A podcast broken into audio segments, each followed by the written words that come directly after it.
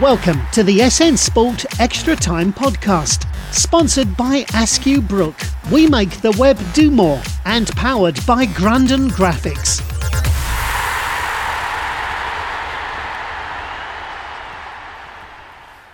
Really pleased to be joined on the SN Sport Extra Time podcast by former Boro midfielder Scott Kerr. How are we doing today, Scott? You all right? Yeah, really good, mate. Thanks. Keeping busy at the moment. Strange times. Yeah, keeping busy as, as we all are trying to do in, in uncertain times. I think that's the only way in it. Just keep smiling and plodding, moving forward. Really. Yeah, we just had, um, had a little chat there, didn't we? You're going, you're going week yeah. by week, aren't you, at the moment? Yeah, week by week, moved on from day by day. Um, hopefully that'll make the year pass quickly. Um, hopefully they might get a vaccine and we can all back to normal. Yeah. Um, that's the that's the hope in it. Get back into football stadiums and watching some proper football. Yeah, definitely, definitely. Let's just do. Obviously, we've had a few questions sent in, so thanks to all the Boro fans for sending the questions in. Um, yeah, so let's just, just touch on what you're doing at the moment. What, what are you up to for a living at the moment, and Scott? Um, uh, well, at the minute, I'm, I work as a financial advisor. I've done for the last five years since I pretty much come out of full time football. I went into obviously went part time when I signed for Bradford Park Avenue LS Grimsby, um, and become a financial advisor, which I've been doing for the last five years now. Right. Um, it's obviously quite tough because I offer face to face advice. So over the last seven months, it's been really hard, difficult because we're not being able to go in, go you know, go into people's homes basically. So um, I've I've been my brother. My brother's he owns his own joinery company, so I've been doing a little bit with him, um, just to keep busy more than all, really, mm. uh, helping him and just keep him busy, getting out and more for my mental health really, just to keep focused. You know, with with the uncertain times that we're, we're in at the minute. Yeah, very challenging times, isn't it? But touch, how how did he get into the old financial advising then? How did he come on to that after finishing football? Bit of a change. To be honest, yeah, it, it was something that I didn't think he wanted. Something that I was like, all right, I'm going to do that. Um, it was more the protection side of it. To be honest, one of my friends um, said with a lot of my you know contacts within you know non-league, lower league stuff like that, we do a lot of protection plans that protects footballers and rugby players and stuff like that. You know, if they, come, if they get injured and yeah. can't work, and um, so we're basically utilising my contact base, to be honest, and that's where it started. And you know, it just went from there really, and you know, I built up a massive contact base, and you know, I've got over nearly a thousand clients now. So oh, brilliant! It's really good. Yeah, you know, I enjoy it. I enjoy it. Um, obviously, not at the minute is so tough because you know it's such uncertain times for everyone. You know, not just myself, and it's it's just up in the air. But you know, things are still going well with it. It's just it's a matter of trying to tailor it to Zoom Zoom calls and stuff now, which I'm not really keen on. Um, I think everyone is sick of Zoom now, aren't they? It's crap. Yeah, I just think as well. You know, one of my one of my a lot of feedback I got from seeing clients was the fact that the way I come across and you know with people, um, you know, building that re- relationship with people and that rapport. So over Zoom, you can't really do that. Yeah, it's, it's tricky. Uh, so it? it has been tough. I've tried to, I've tried to minimalise it. To be honest, if you know, if I'm being truthful, and just hopefully, fingers crossed that sooner rather than later we'll be able to, to go back to to some sort of normal. Yeah, well, yeah. The new normal, that's the worst phrase of the well, year, I think. It's just it is, it's dreadful, it? Yeah, I'm sick of hearing that. Oh, yeah, I'd rather, I'd rather not hear it, see, what, see what comes. yeah, definitely. Are you still in the game then at all? I've, I've, I've heard your name banded around with, with, with the Boro job a f- couple of times, and I've heard you got your, have you got your badges, etc. To touch on that. Yeah, yeah, I did my, I did my UEFA B badges, and and, and towards the end, sort of when I was part time, I took, you know, I got involved a little bit with coaching, and I had a little stint, well, a, a week in charge at Stalybridge when the manager left. You know, prepared the team for for a, a six pointer against Gloucester, um, and really enjoyed it. And then, to be honest, it's, it's a, such, such a tough, it's such a tough thing to get back involved in at such a, you know, such a low level that you potentially have to come in and start. I had a couple of job interviews for Ossett, Ossett Town when it was Town before they joined, and also Frickley Athletic. Um, but the budgets were so difficult. To, you know, as a first job, it was like you had, you know, even though I wanted to get involved, it had to be the right job in a sense. And you know, going into somewhere like Ossett with a budget of eight hundred pound, that's for your full squad of sixteen players. Mm. That were for you to take a wage and get a physio and assistant manager and everything. It's you know, it's really difficult and so I chose against that. Um, and then to be fair, as time's gone on, it's sort of it's been difficult. I maybe fell out of love with the game a little bit and maybe gone away from it a little touch, to be honest. And yeah, I, I did put my put my CV in for the Scarborough job a couple of times. Um, but you know that was that. You know, by the by, obviously they got a couple of big big names in really, didn't the band? Well, say big names, big names in the non-league circuit with you know people like Kittrick and Deacey and stuff like that for whatever reasons. Um, and they've had a bit of a, I suppose, Daz. I know Daz Kelly quite well, and you know, he sort of maybe steadied the ship a little bit, and he's trying to, know, push on from there. Yeah, odd one was Deacey. Um, yeah, came. I'm yeah. Not, yeah. Yeah. Well, I played under John at Bradford Park Avenue for a little while. Um, it did surprise me, to be honest, when they gave him the job, but you know, they obviously seen someone or something was there that made them want to give him the job, and you know, it's one of them, isn't it? Yeah. I think you see a lot in the non-league circle. A lot of these managers seem to keep getting jobs, um, and you know, done a good job for, for Bradford Park, Park Avenue over the years, and obviously at Farsley. So yeah, you know, um, but it obviously didn't work out, did it? Yeah. So how do you know Darren then? Uh, when I was at York, so when I was at York, Daz was there as, as um, he was there with the youth team a little bit. Uh, for a year or two, so I know Daz quite well. Um, he's a good good guy, to be honest. Yeah, and obviously he's looking to progress the club and, and move up a few levels. And you hear quite a lot about his professionalism and his attention to detail for the level is, is supposedly second to none. Yeah, you know, he's he's a good guy, and I think it showed. You know, obviously he did well at Hyde. I think the one thing with Daz is he's, he's a he's you know he's a, he's a he's a good man manager. You know, he'll look after the lads. You know, try and get lads to play for him. To be honest, mm. um, you know, I personally it may slack a little bit with the ruthless side of it. I don't know, but if you can get you know if you can get a team playing for you, that's the main thing. I was sort of go back to when I was at Lincoln with Keith Alexander. Um, he just he was just such a good guy and looked after his players so much that players just wanted to play for him. Do you know what I mean? They wanted to leave everything on the pitch for him as a, as a manager, as a person. So and I think you know Daz is probably building a similar thing, and he's got you know a few local lads back involved and um, stuff like that. So fingers crossed, you know they can they can try and move up, move the levels, and get back to where you know where where the old club belongs, sort of thing. Yeah, he touched on the local lads there. We had uh, Mr. Beadle on the podcast last week, and he mentioned you. yeah, man, that was funny, wasn't it? Yeah, he's a he's a funny bloke, and he to be fair, doesn't hold back. he's a good lad, Jimmy. Yeah, I was out with him actually just before when was it? Before lockdown kicked in. I was because um, I'm good, good, really good friends with Kulo. So all right, I took I took the kids over to um, I think we went to Blue Dolphin for the weekend in the caravan, and we end up spending me and my kids end up spending most of the weekend with Kulo and Rachel and his kids. So um, and then we, we had a couple of beers on the Sunday when Jimmy come out, and yeah, he's a funny lad. He just brought back all the memories from back in the day. But you never imagined him being assistant manager at Scarborough. Uh, well, no, you wouldn't have thought so, but I think you know, I think he could be a good fit. You know, I think one thing with Jimmy is, and you're probably all aware, he's not scared of saying what he thinks, and I think sometimes that you know, that's a good thing. I think it might be a good foil for for Daz in a sense that I said like Daz is a good guy, really. maybe don't want to get that confrontation side. So whereas Jimmy will probably do that if something needs to be said. I'm sure he's you know, he's not going to hold back and, and say it. I think that's where the game's changed a little bit now. You know, back in the day, you can get, you know, you can, you got to people at each other by throats. You know what I mean? Just to get the best out of each other.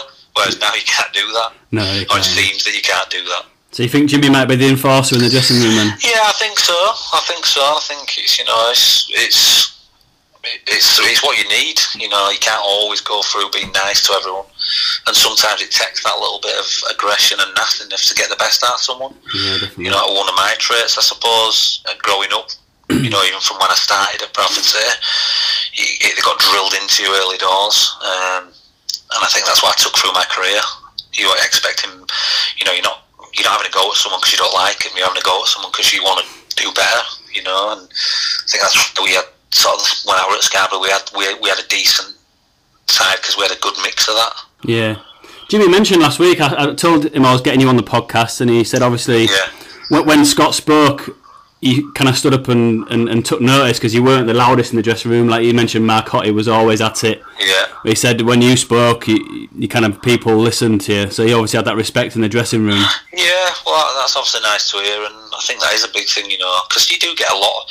You do, you know, I've gone through my career with certain players that will shout and be loud, and but sometimes they, they shout for the sake of it. You know, they may be doing it for for certain other things. Maybe they, they think sort of their manager likes that they're shouting at people, but they're actually not shouting anything that's constructive or helping the team or whatever. But I think that's one thing when I did sort of maybe speak up or get, you know, sort of not aggressive, but you know, ask ask for more for players. It would because I knew that players could give a little bit more, could be better, and that's what it was always about: making people better, and you know, better in myself and better in us as a team. Yeah, definitely. Right. I, in the past, on a few podcasts, I've uh, witted on at the start, and then we've gone, Yeah. gone over some of the questions, and then we've come back onto the questions, and you've already answered them. So what I want to do Right. is get through these questions, if that's all right, and then we'll go through your Yeah, career on, mate, yeah. before we do your, your one to eleven. So Yeah, these are in no particular order, and some of them are, very random, as you've probably seen on social media. But um, first one's come from Johnny Giles. Uh, he says, "Was Mark Hotte your best friend at Scarborough, and if so, do you still meet up and talk?" Yeah, to be honest, um, that's yeah, it's a good question. But Otty was yeah. So when I come to Scarborough, I didn't know anyone at Scarborough. Apart, well, I knew uh, Michael Price, who was on a short-term contract at left back, who'd come in from Hull. We'd spent a bit of time at Hull, um, but then I ended up travelling in because Otty was from Leeds as well, um, and I was from Leeds, so we ended up travelling in together. um, and we, we, we hit it off, and I think we were pretty similar as well on the pitch. You know, with we both left it all out on the pitch. We used to we used to bicker and scrap in training most days because um, we both wanted to win. You know, training sessions and stuff like that, matches, and I think that's what helped bring out the best in each other. Um, but we off the pitch, we had a good relationship. We used to go out and have a few beers together, and and I do see. I'm still still in touch with Otty. We tend to meet up every couple of weeks and go for a bite to eat and a few drinks and have a catch up. Is he still involved in So football? No, Otty. To be to be fair with Otty, he, he pretty much when he left Scarborough went to York, I think, and then he had a couple of moves around the non-league, and then when he retired at about thirty, early thirties, he's he's never been in football again. Um, he's a roofer now.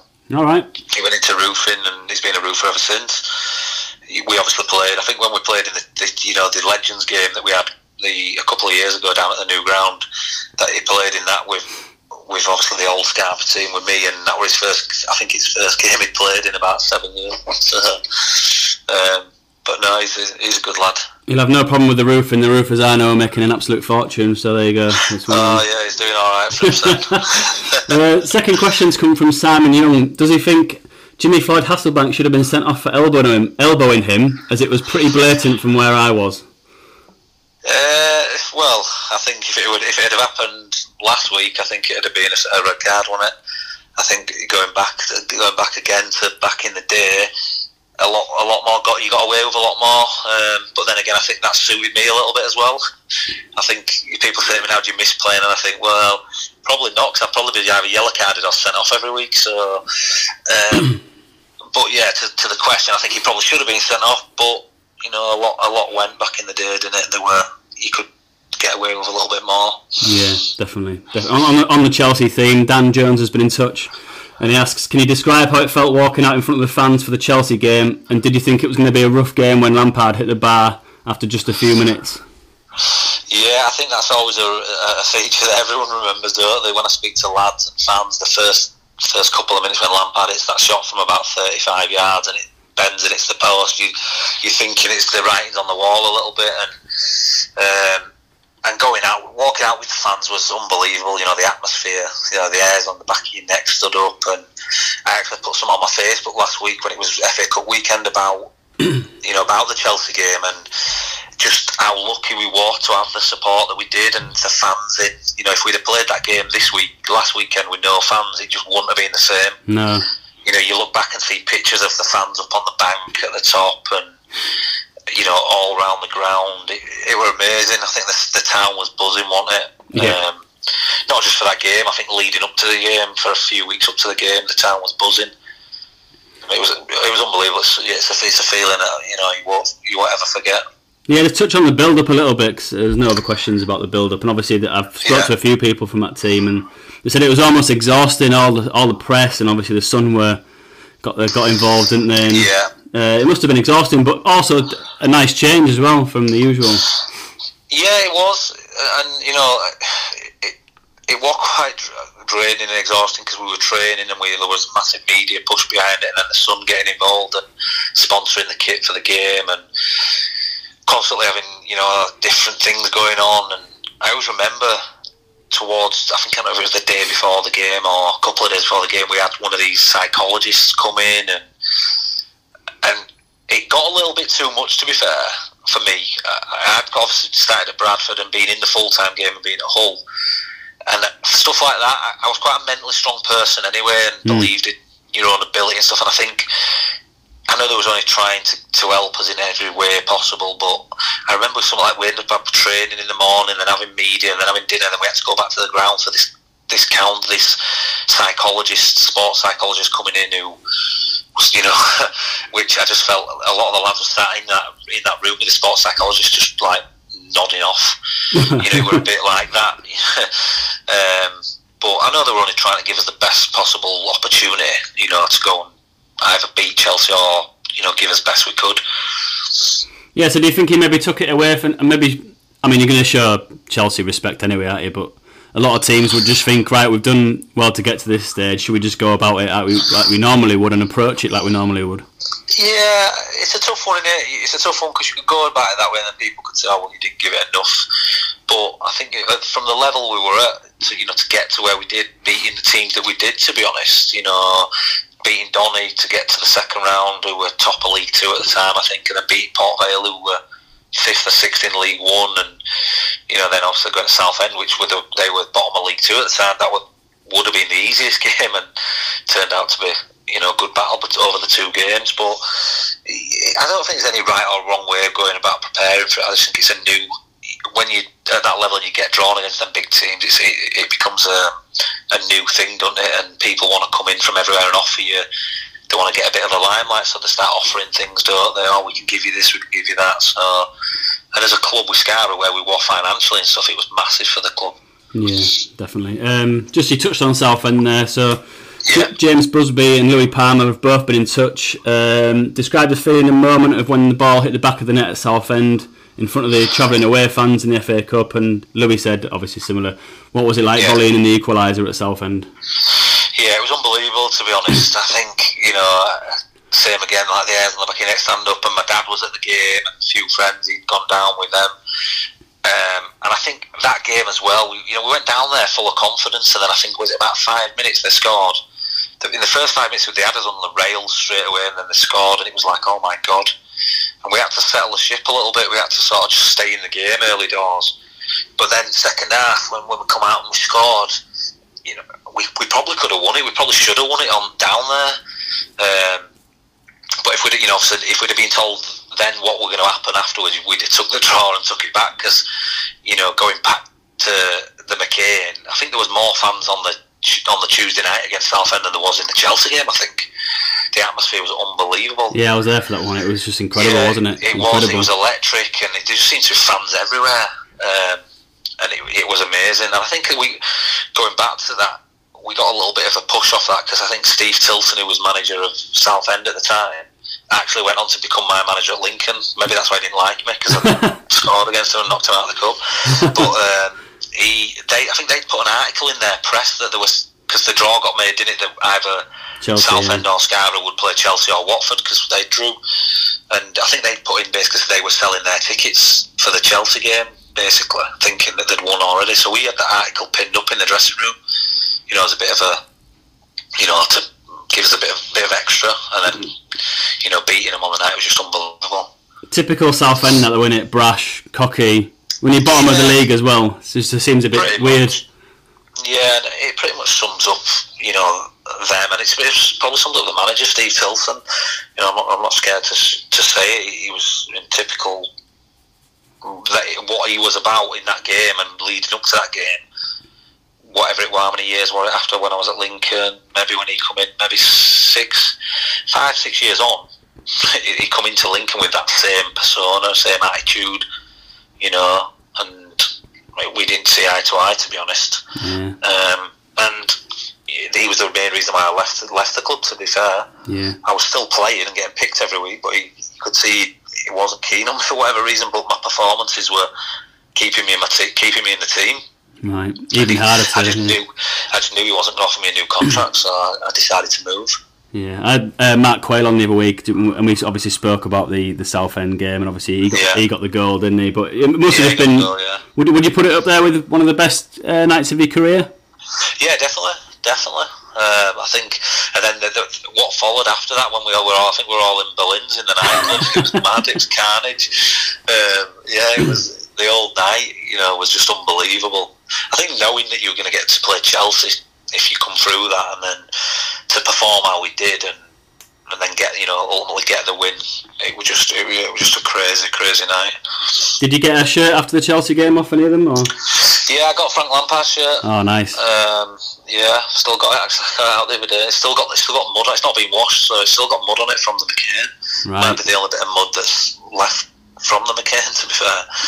Um, but that was obviously nice to get Lampard, especially coming up against him head to head for ninety minutes in that game, um, and pretty much holding my own. I suppose was always nice. Was it a bit of a surreal experience, like in the tunnel, and you look to your left, and you've got like you know John Terry, Frank Lampard, Yeah, it was. I, I always remember saying to, to Otty in the warm up when we were warming up and they run out. Every one of their players just looked about six foot seven tall. They Yeah. were just wicked. You just looked across them like every single one of them were just massive and yeah, they just it was just it would it was you know because you, you watch a match a day on Saturday nights and you're seeing them and you know seeing them perform for England and you know performing at levels week in week out. So to get the opportunity to pit yourself against it is you know you always want to you know you want to give your best, don't you, and try and try and basically stick with them as long as you can. And I think you know everyone will agree that game we, we, we did do that. Yeah, we had to stay in the game a lot, and but you know we were unlucky, and we should have probably had the penalty. Everyone goes on about the penalty. We probably should have had it then, but we didn't. And A handball. you know, yeah, the handball from Gallas. I think he went over the top of Chrissy Senior maybe, and um, he got you know it should have been a penalty, but it wasn't a penalty. Um, and it, it's one of them we sort of leave. We sort of go with a. You take, you, the, take the memories out of the game and just you know take it as how well we did because it could have been a different story if we'd have gone back, got, got a replay and gone down to Stamford Bridge. Yeah, Colin Cryan could have scored or should have scored that header as Yeah, well. had an header, didn't he? Yeah, Cole had an header. Yeah, he's another one. You know, a good mate of mine, Cole. Um, he's he should have he probably should have done better, but Yeah. it's one of them, innit? It's if it falls to someone different, a striker or something, it might have been a different story. But Yeah. What was it- like heading the ball at the best of times, Cole. Anyway, What was the midfield battle that day? Obviously, was it Petit and Lampard against yourself and it started, didn't it? It started with. Um, Lampard and they had a they had a young kid player, Alexi Nicolas, I think. was right, called. yeah, yeah, And then they brought they brought they brought Petit on, didn't they? not a bad sub. That's always a nice one, isn't it? When they bring Petit on after about sixty minutes, World Cup winner. um, but no, yeah, I think the team the the team throughout was just full of top top class top quality players, wasn't it? You know, we, we sort of maybe ex- you, you don't know what to expect with Chelsea at the time because Abramovich were there and they had a big squad. You met you thought they may have played some younger kids or but they come and they, played a full team, which were I suppose showed a, a lot of respect to ourselves as well. Yeah, definitely, definitely. Um, just coming off that subject slightly there, Steve Adamson's Yeah. been in touch. How proud were you to win nine England semi-pro international caps? So England C, isn't it? I believe. Yeah, yeah, really proud. You know, I think at that level, when you're playing at that level, it's sort of it's a big honour to represent, you know, represent the country. And, and to be honest, the way the way the, club, the way the England C team was run, it was it was a professional thing. You know, you used to travel down. They'd put you in an hotel leading up to the games, and you'd stay down and train for a few days through the week, and and it was all done like you know proper international. You got the caps and stuff afterwards. Um, and to be fair, Paul Fairclough become a big fan of mine. Um, I think he was the one who gave me he actually gave me man of the match against Chelsea live on Sky. So, and he was the England C manager. He tried to get me to, he tried to get me to sign for Barnet a few times. Um, but it was yeah, it was proud. um, and I suppose it was nice for Scarborough as well to get a, a bit of recognition that you know some of the players were you know getting called to the England team. You bag a goal as well for them? Yeah, I scored against Scotland in the, one of the uh, England in the tournaments at the end of the season. Um, we had a four nations where it was Ireland, Wales, Scotland. Um, we, we won that a couple of times, and I was captain as well for them, so that was always nice as well. So captaining your country is not a not a nothing to be sniffed at, that, is it? No, it, uh, and I know, like I say, people sometimes brush it off and say oh, it's only England C, but ultimately, when you're playing in the conference or non-league, that's the ultimate ultimate target. You know, um, it's sort of the, the, the best you can play. Um, so it was always nice to do that and, and to lead the lads out and win. You know, win the four nations was nice. Yeah, definitely. Uh, Tommy Smith's been in touch. Best Boro moment. Best Boro mum probably scoring away at Southend. Um, like I say, the, with the you know the, the amount of fans in that behind the behind the goal, and with Southend Stadium, it's quite a tight tight stadium in it. The the fans felt like they were on the pitch. To be fair, Yeah. um, and then f- from that going in the dressing room afterwards, the lads were just buzzing so much that we'd managed to get the draw, and they were buzzing with me, obviously getting the equaliser. So yeah, I'd, I'd have to say that one. Any other contenders in there? Um, God, there probably is. It's a long, long time ago, isn't it? You know, obviously another game man at match against Chelsea when you've played against, you know, the best players, some of the best players in the world up there. I still have the the DVD now, and you stood in the in the you know in the, the room afterwards getting interviewed at the side of John Terry. Yeah. Um, that's always a nice nice picture to see. Yeah, good stuff, good stuff. Uh, Andy Bloomfield asks who is the best player you've ever played with? The best player I've ever played with. Oh, God. Um, technically, I'd probably say. I didn't really get to play with him too much because it was when I was at Bradford when I was younger. Uh, Benito Carbone. All right, okay, not a bad one. He, yeah, he was. You used to train with him day in day out, and he was unbelievable. Technically, he would just do anything, and he was always the first player on the training pitch, and he was the last player to leave training. Um, he would just stay behind, taking free kicks, practicing, practicing, practicing. Um, but yeah, his all-round game was just unbelievable. The levels, you can see why you know certain players play at certain, le- you know, higher the levels and what you need to be able to do. Was he a bit of a nutter? was- Say that again, sorry. Was he a bit of a nutter? A bit of a nutter. Yeah. Not really. He's not like Di Canio. No. A bit more chill. He had the, the he had the feistiness, the Italian, you know, that Italian sort of swagger and aggre- like yeah, feistiness. I'd probably say. Um, and he and he, and he come, obviously come to Bradford as well. And at the time, even though we were a Premier League team, we were we, we were you know fighting to stay up and stuff. So he got a bit frustrated with certain players because he, he expected players to be able to do what he could do Yeah. You know, every single time. So he got frustrated at times, but he, he had that Italian feistiness. he was a nice guy. He was always good with the young kids. Were you there when Bradford was slinging a few quid about, like the likes of Collymore and people? And Yeah, I was in the yeah, I was in the I'd done my I was in the pro pro team then. Yeah, when Collymore come in and Lee Sharpe was there, and we signed Robert Molenaar. We signed all the Leeds players to Wetherall, Molenaar, Gunnar Halle, Dan Petrescu. Yeah, um, yeah. All them sort of players come in. Um, yeah, obviously Stan Collymore a bit of a crazy one. Can God, imagine. He was a loose cannon, but you know, decent guy as well. Another one, I imagine he was pretty handy in training. Uh, do you know what? When he come here, he actually wasn't. I don't know because he wasn't asked, Right? but he he wouldn't have. He wouldn't have. He didn't stand out in training. I think he was just by the time he come us, he was just one of them. Was just wanted to play games, and he'd show glimpses of that.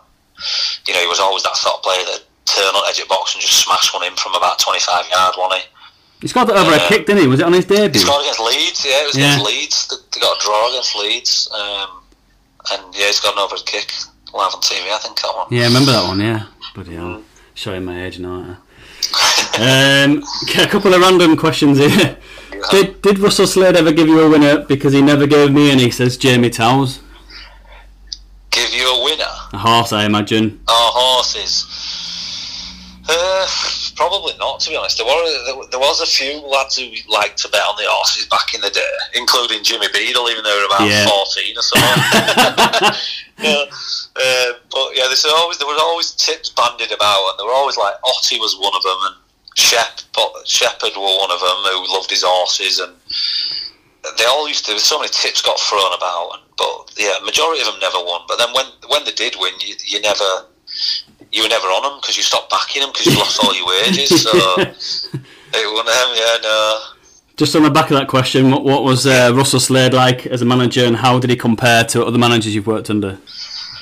Yeah, it was good. It was good. You know, it was it was it was more of a an aggressive sort of manager that tried to get you know get the best out of players. Tactically, he was all right. I won't say he was great. He, he went on to have a really good career. I think he's another one that got players to play for him. You know, he, he would. I would. I do remember my first when I first signed, I sort of questioned whether I'd made the right decision. To be honest, I think we played Leigh RMI on the Saturday, and then the following Saturday we playing Stevenage at home. It was my first home game. I think we come in at we'd come in at one all. We were in one 0 I think they scored a goal right on half time, and he come in and we had remember the lad called Demo, Paul Dempsey, young lad from Sheffield All right, United. yeah. He come in and he must have had a go at Demo, and Demo went to answer him back to say no, it wasn't my fault. And before he could even do it, he had a cup of orange in his face. and so he then went. So he's got orange dripping off his face, and I'm on his sort. What was I, 18 at the time? I think uh, he's got he's got orange dripping down his face, and he goes to speak again. And the next minute, he throws a jumper at him, and the jumper just goes over his face. And the next minute, Demo just doesn't take the jumper off. He just sits for the rest of the team talking time with this jumper on his head. Oh and God. I'm just thinking, what am I coming to here? Like, you know, I'd come and I'm thinking, Christ. I bet, and I, would, I was dying to laugh, but I thought, I can't. Um, that was, yes, that was one of my first first memories of Slade. But it was one of them. To be fair, if you if you if you give him every, if you give him 110 percent and give him you know give your all, left your all on the pitch, he was always all right. That's what he wanted. He wanted lads that would work hard and give everything, leave everything out there. So just reading between the lines there, I imagine there was quite a few um, heated moments in the dressing room. If because if he reacts like with senior players, I imagine they're going yeah, to speak back to oh, him. definitely. Yeah, no, there was, but but ultimately that's back in the day. That's how you that's how you manage to get results. You know, I think people are getting a bit of a, a an, an, insight into it now when they're watching Roy Keane's interviews after games and yeah. stuff.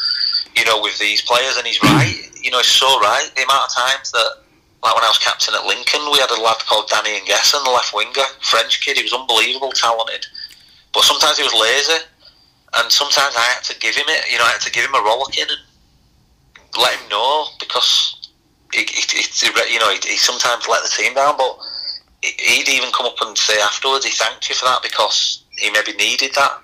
You know, and you by giving him a rollicking helps him and helps the team. Yeah. But nowadays you don't see it as much because people are scared of what they can say, and you know, people take things the wrong way, and it is disappointing that that, that happens because it only affects them as players as well.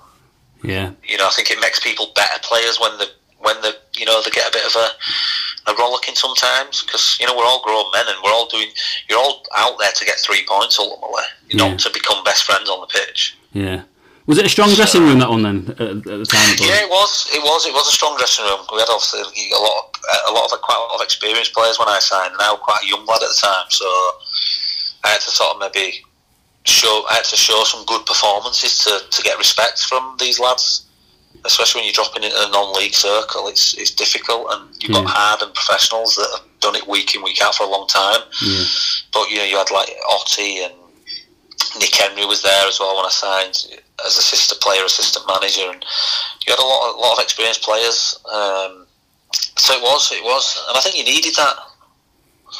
Yeah, definitely, definitely. Uh, I don't know if you saw this question asked on Twitter by Hugh Brown. Um, he replied, "Bimbo, longest in shower." yeah. Was Bimbo Vatican the longest in the shower? I never, I, I, didn't really see Bimbo. He never used to come in. He used to be off all the time. Bugger off back to Belgium, didn't he? right. Um, probably say his mate, Mo, Mo Silla. Was he? I think he's probably still playing in it, Mo Silla. He's probably still on his 28 on his on his um, passport, I think. I was remembering when I come to Scarborough, he was like, oh, he's 28 and he's played 154 times for Sierra Leone or something. he used to come in after games. He was unbelievable in games, and he'd come in and he couldn't walk. He was like he had bullet wounds in his legs and everything. There's been a few like that, Yakubu and uh, Obafemi Martins. There's been a few. Yeah. yeah. Well, yeah, they come out. Taribo West come out when he retired. That he used to be 44 when he was playing at AC Milan or something, and it was like, what's going on here? Yeah. I think Mo Silla were one of them. Oh wow! So you just uh, just touched on uh, managers there. Um, who who was the best manager you worked for, and who was you, you mentioned him, was it Timlin before? I presume he would be one of the worst managers you worked for, but maybe touch on. yeah. To be honest, we probably I, had a, I worked some some good managers. You know, starting with Paul Jewell back at, back in the day at Bradford. I always say he made me the player that I was because when I was training with the first team at 16, 17, he just set set high standards. You couldn't if you give the ball away in training, he'd be on you. You know, you you knew you had to perform at your highest standards. Um, so that was always good for me. Whereas a lot of players nowadays might take that as a negative and say, "Oh, he's put too much pressure on me." Whereas back then, it, it, you knew you needed to be where your levels needed to be to, to be a successful footballer. Um, and then, you know, obviously Keith Alexander signed me from Scarborough to Lincoln, and he was he was an absolute joy. And you know, he sadly passed away through a brain hemorrhage. Um, but he was an absolute joy to play for. He was he'd always look after his players. And then yeah, Tilson was one. I think it was just he was stuck in his own ways and wanted what he wanted. He wasn't willing to give other people a, an opportunity. Um, and you know, I worked under a lot of good managers, to honest, in, in their own different ways. I almost forgot to ask you a question there from my friend Yeah, Rob go on, mate. Rob Wolford, who is a York fan. Right. And I get shot if I forgot this. Um, but he, he meant, obviously, I saw that you were in the York City team of the decade 2010 Yeah. to 2020, because obviously uh, Yeah. Kulo was on the bench. yeah. Mr. Mr. Parkin was on the bench. Uh, He just asked what it, it, he asked about the owners at the time because obviously it was a bit of a strange time at York, wasn't it? And he asked about obviously Nick Pope. Uh, you, you might have played with Nick Pope while you were there as well, and, and what that team No, was I'd like. left. I'd left when Pope comes. Oh right, okay, there you go, I there you go. Um, so yeah, he, he- said he's interested to, to hear your take on the owners because it went to, to pot shortly after. Yeah, to be honest, it's a, it's a tough one for me to comment on that because when I was there, it was all we, it was sort of the most probably the most successful time that York have had in a in a number of years. So it, it was all all right. It was cushy. Jason was fine. Jason was always around the club. You know, I think it was only after pretty much the year year when Gary Mills got sacked the following year, and I left then just after that at the end of that season. So I think I probably just left und, you know, before it all changed. I think there was a couple of fallouts with it. You know, Jason, his sister Sophie, other people involved, and then they brought in Jackie McNamara. There Was obviously a lot of talk about that. So I suppose I can't really shed too much light. I can't really say too much bad about Jason. To be honest, he was always good, you know, good towards me, and in the time that I was there. Yeah, fair enough, fair enough. Um, Mr. Parkin, what was he like? Well, he wasn't there when I was there Parkin, so I know? John though from playing against him over the over the time that and bumping into him a couple of times at Pontefract races where he like likes a beer. His, his podcast is But- brilliant. The Under the Cosh Yeah, podcast is uh, yeah, I've listened, listened to it a few times. He's, he's a good, he's a funny guy. You know, he's he's he's another one of he's the old old school brigade footballer? And Yeah, loves the bet, loves a beer, um, and yeah, he had a successful career as well. He's a top guy. So yeah, definitely. Uh, you've obviously briefly mentioned there your, your time at Bradford, but let's just touch on your career before we go on to your one to Yeah. eleven of players you played with at Boro.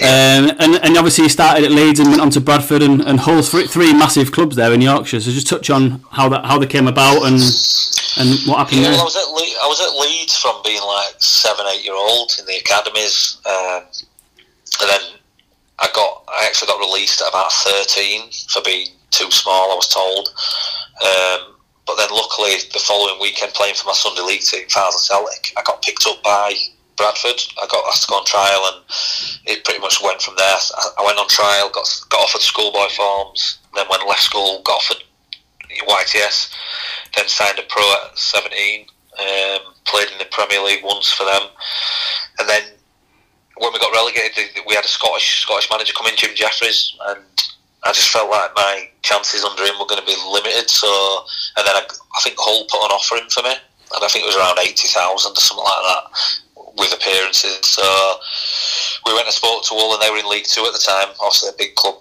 over the you know the last sort of five ten years, but they were in League Two at the time, and I think they'd just come out of administration and they'd get. So we went there, and I signed a three year contract at Hull. Uh, which was good, and it was going to be the start of my career really to kick on. But then I had a bad back injury within two weeks of signing for him, and I was ended up being out for a year, over a year.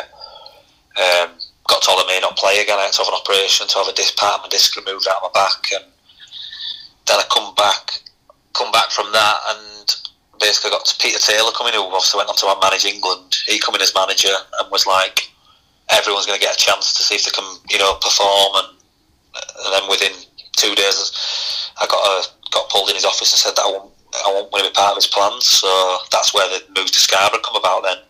So yeah. I settled my contract with Hull and I got, I was driving with my agent and Scarborough and, Chester at the time, who were top of the conference, were, were interested. Um, Why Scarborough then over Chester? Well, it was a tough one. I, I, I got a few bad bad bad uh, feedback from a few people I knew at Chester from the manager Mark Wright at the time. Right, he was very up and down. You could be in the team playing one minute, and then before without even any sign, he'd just drop you, and you could be out of the team. And it was a bit con- you know controversial some of the stuff I heard that went on there. So you know, I decided to choose Scarborough and it was great. You know, it was great for me. I enjoyed my time there, come in and fit in straight away, and you know, made a few, made a lot of friends I still speak to now. You know, from Scarborough days. First probably impressions of the club. More players from. Sorry, sorry, carry on. Uh, I, th- I probably speak to more players from from when I was at Scarborough than I do other clubs that I've been at. So that's that was nice, always nice. Yeah. Um, and then yeah, obviously Scarborough had a couple of good seasons, and then I was out of contract. I was out of contract at Scarborough, and also at the time there was a little bit of a bit of confrontation in the press about what happened, and I got blamed really for costing costing Scarborough a bit of money, but it was totally not to do with me. Um, I know Barnet put an offer in for me. Barnet were top of the league that season that, I left, and Barnet put a fifty grand offer in for me, and the club turned it down because I was on a Bosman because I was under twenty four. So they were like, "Well, we'll get money for him anyway in the summer." and then the summer come and went, and I didn't. I was away with England, and the club was the club had to offer me a contract in writing by the first week in May, and they didn't. And unfortunately for the club, it was run. It was run a bit shoddy at the time. So whoever was the secretary, I think, didn't get the contract out in writing. So I ultimately become a free agent. All right. So I then I then went and spoke to. I was speaking to numerous clubs anyway. Lincoln, Grimsby, under Slade because Slade had gone to Grimsby and tried signing me. Barnet, Leyton Orient. There were a few clubs that I was speaking to, and then it, it, it come to it come to light that they wasn't they wasn't going to have to pay any money for me yeah. because of the I had become a free agent due to the basically negligence of the of the club. Yeah. Had the club made you an offer, would you have, would you have considered staying at Scarborough, or was your mind made up that you wanted to leave? No, to be honest, no. My mind was made up to leave just because I, felt I was so ready to be. You know, so I was my performances were ready. I was. I felt like my performances were good enough to be playing back in the league. And as every player will tell you, when you've been in the league or out of the league, you want to be back in the league. You want to play as high as you can. So if we could have done it with Scarborough, then great. But you know, it was always time for me to move on. You know, I'd come and done, give everything I could for Scarborough for two two seasons and learn my basically, you know, learn my trade. Grew grew as a man really, playing and getting week in week out games. Um, and it was time to move on. But if if a club would have had to pay money for him, that was not an issue. Do you know, it was the fact that that's just how it come about. Yeah. And I know I got slagged off a little bit in the press by it at the start, and I know a lot of fans turned against me a little bit, but they were only following what the club had put in the press, and they had to come out and apologise and say, "Look, this is what happened. It were our fault." Wow. Um, so which was a shame because you know when you had a couple of good seasons and give all for a club for that to happen. But yeah. ultimately, football money talks, done it, and and that's where hence the club went bust not long after. Um, and I'd moved off, and moved to Lincoln and had six seasons at Lincoln, played over 250 games in the league and captained the team for five years. Um, had some real, real good times. Got in the playoffs a few, you know, a few years on the on the trot, and you know, I loved my time. And then when Tilson come in, it was a, I was playing week in, week out. I remember my last game for um, for Lincoln. I got man of the match on the Saturday against Port Vale and we was I was in the first team. We did shape on the Monday. Was, we were away at Bradford on Tuesday night, and I was in the first. I was playing, um, but then I got the manager basically said to me, "Look, I can't promise you a contract at the end of the season, a long term contract." And he said, "And York have come in and made an approach for you." So I went home and thought about it. I thought long and hard about dropping down to the conference again, and um, but I did it, and I just went. You know what? At ten o'clock that night on deadline day, I just went right, going. and I drove to York, had a medical and signed. And to be fair, it was probably the best decision I made. Who was the manager at York when you signed for them? Uh, Gary Mills. All right, okay. And I went there and I had two two and a half seasons at York. Probably the best football I played in my career. You know, I went there. It was so good, chilled, and just really enjoyed it. Um, so, and then we got promoted back to you know York been out of the league for so many years, and we got promoted back to the league. Unfortunately for me, I missed Wembley. We had Wembley twice in 2012 in one week, FA Trophy final and um, playoff final, and I tore my ACL in the semi final away at Oh. Luton, so we're out. Oh, Missed no. both appearances at Wembley, which was a shame, but it's football. It, is, it happens. Um, yeah, and then, then after that, I went to Grimsby, and then pretty much had a, a year at Grimsby, and then went into non-league part-time, and that's when it sort of, for myself, I lost a lot of love for it because I was so professional in what I did when I trained day in day out. When you go part time and you're training on a Tuesday and a Thursday night, and like sometimes you go and train and there's only five lads turning up for training, you Mhm. know. I just lost lost a lot of interest, lost a lot of love for it. Yeah, Um, it's a completely different game, isn't it? Yeah, yeah, it's, it's so it's so much difficult because because it becomes it becomes like a second a second hobby. It becomes a hobby more and a second income really for lads. They're working day in day out and they're going straight after to train and and when you get you know sort of the back end of your career when you've played over 500 games at full time clubs, it, it is hard to keep that keep that desire and you know want to do it when the professionalism drops from you know from other people. Yeah. Um, but I still play a bit now for like a charity team. I, I play for a charity football team called Sport Charities FC, who raise a lot of money for different charities, and you know I, I can still play. I enjoy it, and it's just I suppose the fitness side of it, the fitness levels. I always get cooler saying to me, "Oh, you come down and train with us and do this and do that." Um, but it's just fitness level. If I could get my fitness levels up, I could. I, I believe I could still play at a level like you know that. Uh, but then it's just having the desire to want to do it and to want to travel around the country and give up your weekends and stuff like that. Yeah. Where would you say, at what part, point in your career do you feel you played your best football, you were at your best? Um, well, I had a couple of good years at Lincoln where I was, I was, I was on good, you know, real, real good form. But I, I probably believe York. Well, I say when I went to York, I was, I, I was on top of my game and I, I pro- I'd really matured as a player. And I think Gary Mills as a manager suited, suited me. I just played diff- sat in defensive midfield and just literally we dominated teams. We, we he wanted to play football and it was just a joy to play in. You know that the year at York, some of the football we played was unbelievable um, and that was a joy. It was a joy to play, and I could watch most of them games back now and enjoy them. Was Kulo at York with you? Or was. Yeah, so I, so yeah, so Kulo, I'd had when Kulo's, I played against Kulo loads at Grimsby and Lincoln games, and I'd spoke to and I actually was played a part in getting Kulo to York. I spoke to Gary Mills, the manager, and said, you know, look to bring him in. He's he's a good player. He's decent. And then, unfortunately for Kulo, again, he come in and did his ACL again for the fourth time, I think it was. So he had a bit of a stuttering start, but you know, was always a good player. Probably due to injuries, didn't succeed. Probably what his potential could have been.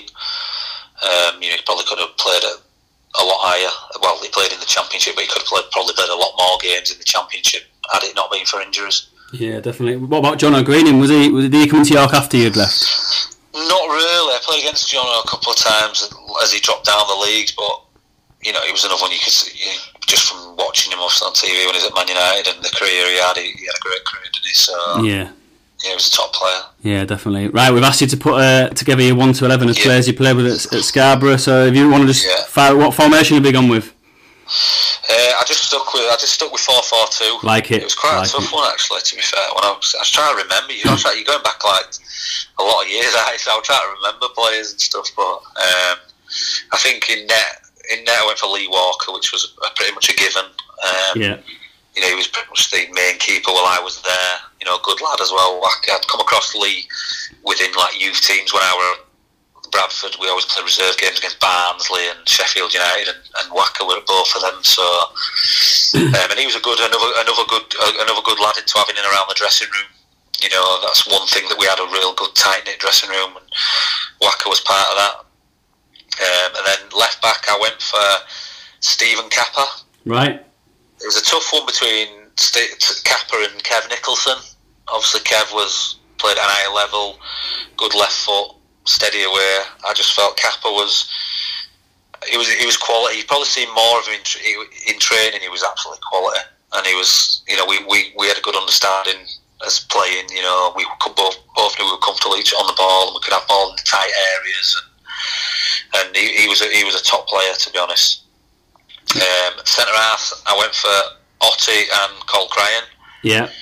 You know, Mark Hotte, I always give him a lot of stick and saying he's he's terrible on the ball and this and that. But we always wanted to run. But to be fair to him, you know, if, you, if there's one player you wanted out on the pitch with you on a Saturday afternoon, you know, away at Braintree or Ebbsfleet or something like that, it'd be you know it'd be Hotte.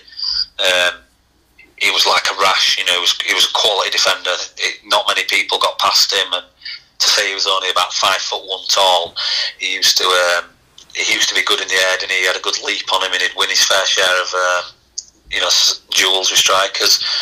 And then Colin Cryan, a lot, you know, a good friend of mine again, who I went on to we went to Lincoln together, so we played together at Scarborough Lincoln, and I think he complimented he'd compliment Hotte in a sense of Cole was he hated heading the ball, but he was more of a composed, you know, footballing sort of centre half. Um, and then right back, I went for Steve Baker, only because he'd kill me for not putting him in this. um, to be fair to Baker, he obviously played at an high level with Middlesbrough, and if it weren't for injuries, you know, I think he'd have gone on to have a more successful career than he did. Um, you know, showed his quality when I was at Scarborough. Another experienced head, composed on the ball. Um, I, I, just put Bates in just in, instead of Ashley Live. Um, Ash was, you know, another good player. Um, I just went with Bakes. I think he was. Um, if it weren't for injuries, I think he'd have been. You know, he'd have been a top. He'd have played at a lot higher level for a long, a lot longer. Yeah. Um, midfield, I went for. This is another tough one. I went for Keith Gilroy, Yeah. right mid. You know, he was quality. He's another one that come in at a similar time to when I signed. Um, he'd come in from Middlesbrough as a youngish lad as well, and he was he was like a Rolls Royce. Was Keith? He was he had so much quality, and he you know, he used to just glide past players. He, you didn't even think he was that quick. He just he just float past players, and you know, he had great delivery. And I'd sort of, it was between Keith and Ashley Sestanovic, who obviously played the part of Mm. part in the big the FA Cup run. Ash was obviously he was quality for us, you know, coming in from Sheffield United, and he was total different players. But I just put Keith in there just for a longer period of time, playing with him, and he's a bit more elegant.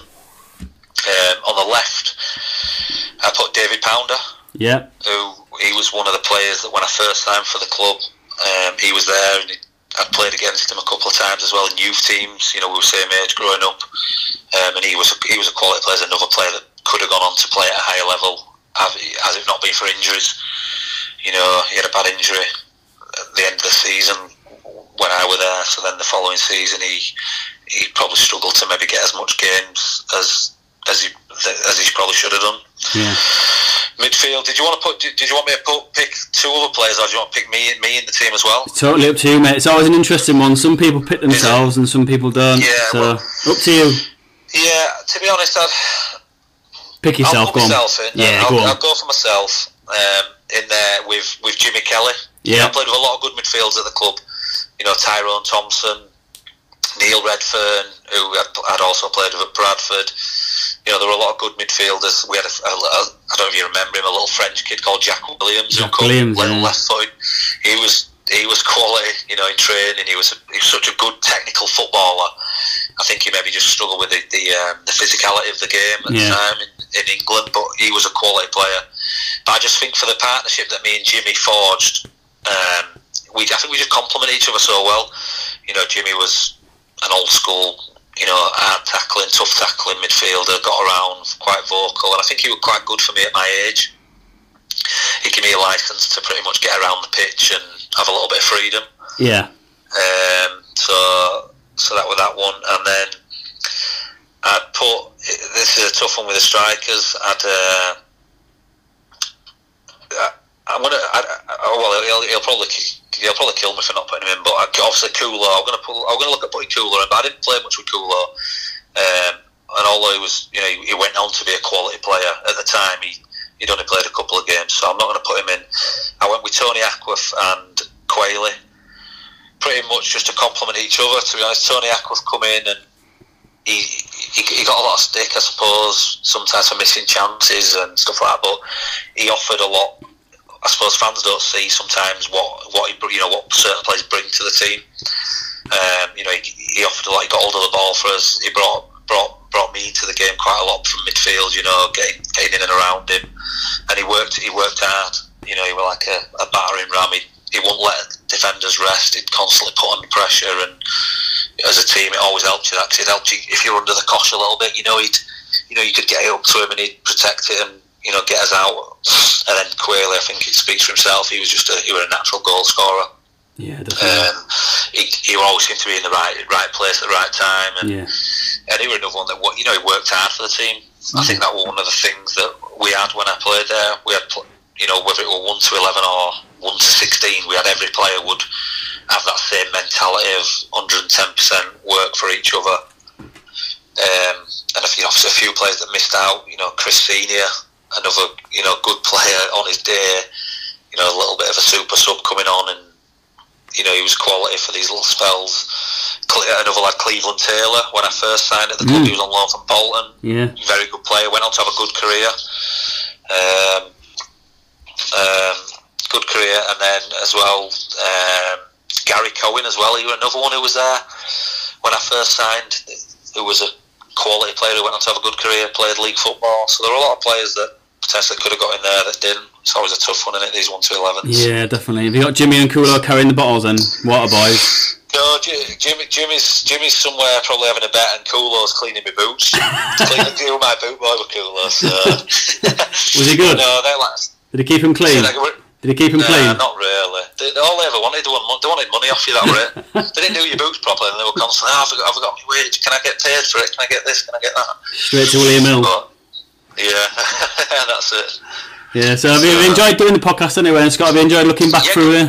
Good mate, yeah, yeah. It is. It's, it's always nice. I did one for the York one a couple of weeks back, so it's always nice to to it opens your eyes back to where to them days. And I think you'd go back in a if you go go back to that Chelsea the FA Cup run it, you'd go back in a heartbeat. And fond memories of Scarborough. Do you, do you still look out for the results? Do you ever get over here? Yeah, yeah. No, we come over. Always come. Me and Hotte always come over every now and again for a few games and stuff, and have a few beers in Scarborough and stay over. So hopefully, once the once this is all over and the, you know, fans are allowed back in, we'll be we'll be over again, watch a game and get a couple of beers in Scarborough. Brilliant stuff. Really appreciate your time there, Scott. Thanks Yeah, for taking no the time to worries, speak to us, and, and we'll catch up Yeah. soon, hopefully. Yeah. All right, Dan. Thanks, Take care, Scott. Cheers now. Thank Bye-bye. you. Bye.